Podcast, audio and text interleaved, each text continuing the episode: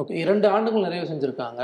இந்த ஒரு அமைச்சரவை மாற்றம் ஆனது வந்து தேவையானதானா அப்படிங்கிற கேள்வி இருக்கு. இல்ல அமைச்சரவை மாற்றம் தேவை தேவையில்லைன்னு நம்ம யாருமே வரையறுக்க முடியாது. அரசியலமைப்பு சட்டம் முதலமைச்சருக்கு அந்த பிரத்யேக உரிமையை கொடுத்து இல்ல ரெண்டு வருஷம் உதயநிதியை கொண்டு வரதுக்கு ஒரு மாத்தினார். இப்போ ஒரு அமைச்சர் மேல அல்லது ஒரு அமைச்சருடைய இலாக்கா மாத்துறதுக்கு ஒரு வாய்ப்பா வச்சுக்கிட்டு மேலும் சில சின்ன சின்ன மாற்றங்கள் செஞ்சிருக்கிறார். இதெல்லாம் இயல்பான ஒண்ணுதான். பட் இதுல குறிப்பிடத்தக்க விஷயம் அந்த ஆடியோ விவகாரம் வெளிவந்ததுல இருந்து பழனிவேல் ராஜ் தியாகராஜன் அந்த இடத்துல இருந்து மாத்தணுங்கிற அந்த புள்ளியில ஆரம்பிச்சது இங்க வந்து நிக்குது. நடந்து முடிஞ்சிடுச்சு. பழனிவேல் தியாகராஜன் தன்னுடைய பதவியை ராஜினாமா செஞ்சிருந்தாருன்னா இது இவ்வளவு பரபரப்பு இல்லாமல் சங்கடங்கள் இல்லாமல் முடிஞ்சு போயிருக்கும். அவர் அதை செய்யல. அவரு இப்ப பழனிவேல் தியாகராஜனை மாத்தின பிறகு மாத்தினது அவசியம் இல்லைன்னு பிஜேபி ஒரு குரல் வருது. எங்க மேல கம்ப்ளைண்ட் கொடுங்கங்கிறாங்க. திரும்பவும் அந்த வார்த்தையை பயன்படுத்துறாரு. அதனால சொன்னேன் பிடிஆர் தவறு செய்கிறார்னு சொன்னேன். மூணாவது வீடியோவை நாங்க இப்ப வெளியிடுறதா இல்லைன்னு வேற சொல்றேன் அது அரசியல் சித்து விளையாட்டுகளுக்கு அந்த ஆடியோவை பயன்படுத்துகிற கலாச்சாரம். அதை அண்ணாமலையே ஒத்துக்கிட்டு பேட்டி கொடுக்குறாரு. இந்த கலாச்சாரத்தை முதல்ல முற்றுமா தொடச்சி எரியணும். அதுக்கு பிடிஆர் ரிசைன் பண்ணிட்டு ஒரு சட்ட போராட்டம் நடத்தியிருந்தாருன்னா நிஜமாவே ஜனநாயகத்துக்கு அவர் செஞ்ச நல்ல காரியமா இருந்திருக்கும் செய்யல. வேற துறை வாங்கிட்டா தன் அறிவை பயன்படுத்தி அந்த துறையில நல்லா செயல்படுவார்னு நம்ம நம்புறோம். அதுபோல மிகுந்த நம்பிக்கை வச்சு நிதித்துறையை தங்கம் தினரசுக்கு கொடுத்திருக்கிறார். மாவட்ட செயலராகவும் இருக்கிற தங்கம் தினரசுக்கு வெறும் நிதித்துறையை மட்டும் கொடுத்தது அரசியல் ரீதியான தவறு. கட்சிக்காரர்கள் தொகுதி மக்கள்னு வர்றபோது அவர்களுக்கு தேவையானதை தன் துறையில் செய்வதற்கும் பிற துறைகளில் கேட்டு பெறுவதற்கும் இவரிடம் கூடுதலாக ஒரு துறை இருந்திருக்கணும் என்ன துறைங்கிறது முதலமைச்சருக்கு நல்லாவே தெரியும். எப்படிப்பட்ட துறை என்பதும் அவருக்கு தெரியும். அதை செய்ய தவறிவிட்டார். வரும் மாதங்கள்ல சரி பண்றாரான்னு பார்க்கலாம். மற்றபடி இந்த மாற்றங்கள்லாம் இயல்பான ஒரு விஷயம். இந்த மாற்றம் இருந்தால்தான் சக மந்திரிகளுக்கு இருக்கிற மந்திரிகளுக்கு ஒரு பயம் வரும் பொறுப்புணர்வும் கூடும். ஜெயலலிதா அவர்கள் இந்த காலகட்டத்துல முப்பது முறைக்கு மேல அமைச்சர் எண்ணிக்கை ஒரு. பொருட்டே இல்ல. மூணு முறை மாத்தலாமா முப்பது முறை மாத்தலாமாங்கிறது முதலமைச்சருடைய உரிமை. அவர்களுடைய தனிப்பட்ட கேரக்டர் அமைச்சருடைய ஆதிக்கம் செல்வாக்கு அவர்கள் செல்வாக்கா இருந்தாங்கன்னா முப்பது தடவை மாத்துவாங்க. செல்வாக்கானவர்கள்னா மூணு தடவை மாத்துறதுக்கு யோசிப்பார் அந்த முதலமைச்சர். அதெல்லாம் சூழலுக்கு ஏற்ப கட்சிக்கு ஏற்ப கட்சியில் இருக்கிற தனிநபருடைய செல்வாக்குக்கு ஏற்ப முடிவாகிற விஷயங்கள் அவர்கள் செய்கிற தவறுகளுக்கு ஏற்ப எவ்வளவு பெரிய செல்வாக்கானவராக இருந்தாலும் தவறுன்னு எடுத்துட்டு நீக்கிதான் ஆகணும் நீக்கிதான் ஆகணும். அது அந்தந்த சூழல்கள் தான் முடிவு செய்யும். எண்ணிக்கை ஒரு பிக்ஸ்டு நம்பர் கிடையாது. கிடையாது. ஐஏஎஸ் அதிகாரிகளுடைய மாற்றம். யார் வந்து நிரந்தரமா அந்த பொறுப்புல இருப்பாங்கன்னு சொல்லி பலராலும் குறிப்பிடப்படுச்சோ எஸ் ஒன் அவரையே மாத்தி நிச்சயமா அது ஒரு ஆச்சரியப்படத்தக்க தேவையான மாற்றம் நினைக்கிறேன். ஏன்னா உதயச்சந்திரனுக்கே ஒரு டயர்டா இருக்கும். நாம தவறு செய்யாமலேயே தவறு செய்ததாக விமர்சனத்துக்கு உள்ளாகிறோமே அப்படின்னு இருக்கலாம். நான் பொதுவான பார்வை. அவரை விமர்சிக்கணும் நமக்கு நோக்கம் கிடையாது. இல்ல முதலமைச்சர் வேற மாதிரி நினைச்சிருக்கலாம். இத்தனை விமர்சனம் அவங்க மேல வருது கொஞ்சம் வெளியில இருங்கன்னு சொல்லியிருக்கலாம். அவர் தவறு செய்தான் வெளியே போனாருன்னு இல்ல. அப்படி இல்லைன்றது நிஜம் அப்படின்றதுக்கு ஆதாரமா அவரை நல்ல பதவியில தான் உட்கார வச்சு அதுவும் நம்பிக்கை வச்சுதான் வைக்கிற உட்கார வைக்க வேண்டிய இடம். இந்த மாநிலம் இன்னைக்கு இருக்கிற கடன் சுமைக்கு நிதி அமைச்சரும் நிதித்துறை செயலரும் முதுகெலும்புகள் மாதிரி இருந்து அவர்கள் சரிப்படுத்த வேண்டிய இடத்துல இருக்கிறதுல நம்பிக்கை வைத்து ரெண்டு பேர் அமர வச்சிருக்கிறார். அவங்க நல்லபடியா செயல்பட்டாங்கன்னா தமிழ்நாட்டுக்கு நல்லது திமுகவுக்கு நல்லதுன்னு நான் சொல்ல மாட்டேன். நானும் ஒரு தமிழ்நாட்டு குடிமகனாக நாம தமிழ்நாட்டு குடிமகனா என்ன எதிர்பார்ப்போம். பொருளாதார சிக்கலை சரிப்படுத்தி மேல கொண்டு வாங்கன்னா அந்த காரியத்தை அவங்க செஞ்சாங்கன்னா வரவேற்கலாம்.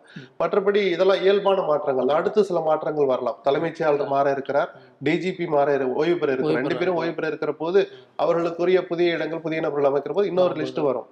இதெல்லாம் யதார்த்தமான ஒன்றா தான் பார்க்குறேன். அடுத்து கலெக்டர்கள் வரைக்கும் இயக்குநர்கள் அந்தஸ்துல ஹெச்ஓடி துறை தலைமை பொறுப்பில் இருக்கிறவர்கள் மாற்றம் கூட அடுத்தடுத்து வரப்போகுது. முதலமைச்சர் வெளிநாடு செல்வதற்கு முன்பாக.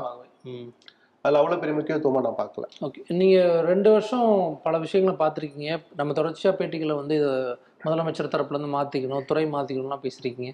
அந்த அளவுக்கான மாற்றங்கள் நடைபெற்றிருக்கா? இந்த ரெண்டு வருஷம் எப்படி பாக்குறீங்க இல்ல அவர் எதுவுமே செய்யலைன்னு நான் சொல்லல. இருபது மணி நேரம் கூட உழைக்கிறார். என் சக்திக்கு மீறி உழைக்கிறேன்னு முதலமைச்சர் வார்த்தையை பயன்படுத்துறார். அதுல உண்மையும் இருக்கு. ஆனால் இன்னும் அவர் செய்ய தவறுகிற கவனிக்க மறக்கிற விஷயங்கள்னு நான் சொல்லுவேன்.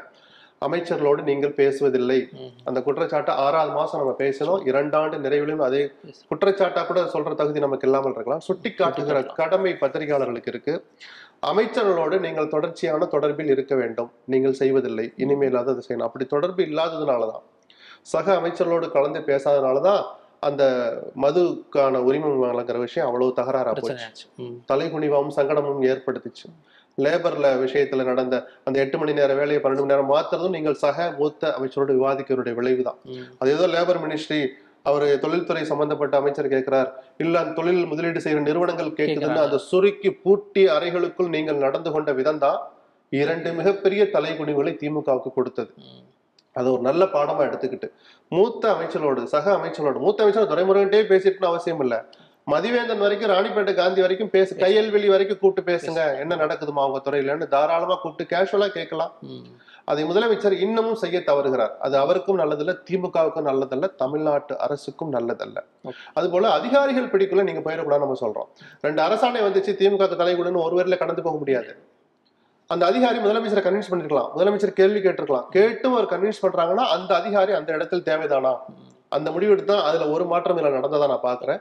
இது தொடர்ச்சியா வச்சு நாம தவறு செய்தால் அரசை தவறாக வழிநடத்தினால் நமக்கு தண்டனை நிச்சயம் என்கிற உணர்வை.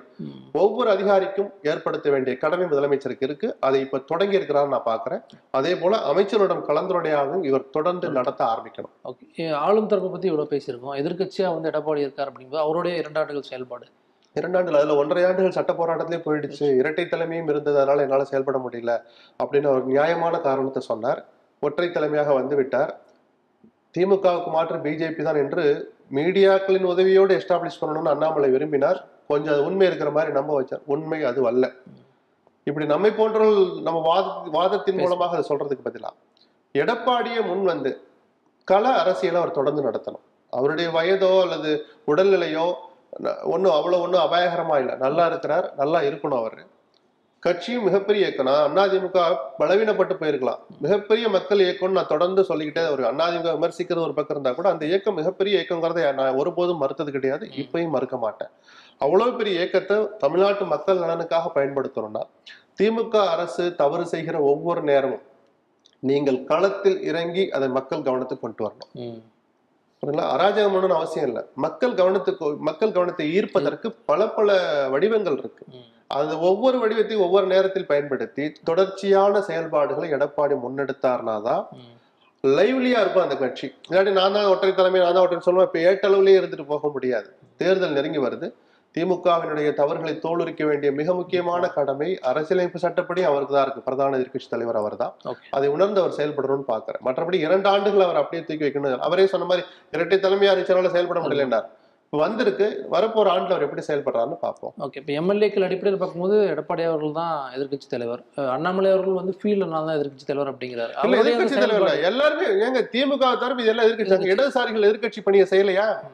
பன்னெண்டு மணி நேர வேலை திட்டம் வந்த போது எதிர்க்கட்சிகள் மாதிரியே செயல்பட்டு இயல்பான குணத்தை இடதுசாரிகள் வெளிப்படுத்தலையா? இது தப்பு. முதலமைச்சர் தவறு செய்த அரசு தவறு செய்கிறது. டி. கே. ரங்கராஜன் அதிகாரிகள் பிடிக்குள்ள முதலமைச்சர் போயிட்டாருன்னே ஒரு வெளிப்படையான குற்றச்சாட்டை வச்சாரு. சோ திமுகவை தவிர இதெல்லாம் எதிர் அணியில் இருக்கிற கட்சி தான். தேர்தல் அரசியல் வேணா தலைமை கட்சியில இருக்கலாம். அரசு செய்கிற தவறுகளை சுட்டி காட்டுற இடத்துல மென்மையா சுட்டி காட்டுற இடத்துல தலைமை கட்சிகள் இருப்பாங்க. ஷார்ப்பா சுட்டி காட்டுற இடத்துல எதிர்க்கட்சிகள் இருப்பாங்க. சீமான் எதிர்க்கட்சி தான். தினகரன் எதிர்க்கட்சி தான். எல்லாருக்குமே அந்த பங்கு இருக்கு. பிரதான எதிர்க்கட்சிங்கிற போது அதிமுகன்னு சொல்றாங்க. ஓகே இப்போ அண்ணாமலை அவர்களுடைய அந்த செயல்பாடு நான் ஒரு தேசிய கட்சி இல்லதான் அவரு இந்த நடந்த தவறுகள் கசப்பான அனுபவங்களை மனசுல வச்சுக்கிட்டு தன்னை திருத்திக் கொள்ள வேண்டிய கடமை அவருக்கு இருக்கு. ஊழலுக்கு எதிரான பட்டியல் வெளியிட வேண்டார் அதிமுகவை பத்தி நான் வெளியிட வேண்டார் இப்ப கடந்த பிரஸ் மீட்ல அதிமுக பத்தி பேச மறுக்கிறார். நீங்க அதிமுக தோழமை தொடர்னு சொல்லிட்டு எந்த அறிவுள்ள ஒரு அரசியல் கட்சி தலைவர் அதிமுக பத்தி ஊழலை வெளிக்காட்ட மாட்டாங்க அப்போ உங்க வார்த்தையை நீங்க மாத்தணும். மக்கள் முட்டாள் இல்ல. நீங்கள் ஊழலுக்கு எதிரானவர்னு சொல்லாதீங்க. திமுக ஊழல்களை அம்பலப்படுத்துன்னு சொல்லணும் அவர். ம். அதிமுக ஊழலை ஏன் மறைக்கிறாரு மக்கள் முடிவு பண்ணட்டும். அதுக்காக வேஷம் போட்டுக்கிட்டு மக்களை முட்டாளான்னு நினைக்க கூடாது. பொய் பேசுவதை நிறுத்தணும். திட்டமிட்டு பொய் பேசுறான்னு சொல்ல. உண்மைக்கு மாறான தகவல்கள் பொது வெளியில நம்மை அறியாமல் காலங்காலமா உலா வருங்கிற அந்த எச்சரிக்கை உணர்வு முதல்ல அண்ணாமலைக்கு இருக்கும் அப்படியெல்லாம் சில விஷயங்களை அவர் திருத்திக்கிட்டாருன்னா. மிக நிச்சயமாக வளர்ந்து வரக்கூடிய வளர வேண்டிய ஒரு இளம் தலைவருங்கிறத நான் மறுக்கவே மாட்டேன். பார்ப்போம் சார் பல விஷயங்கள் ரொம்ப விரிவாக பேசுறீங்க. ரொம்ப நன்றி சார். நன்றி.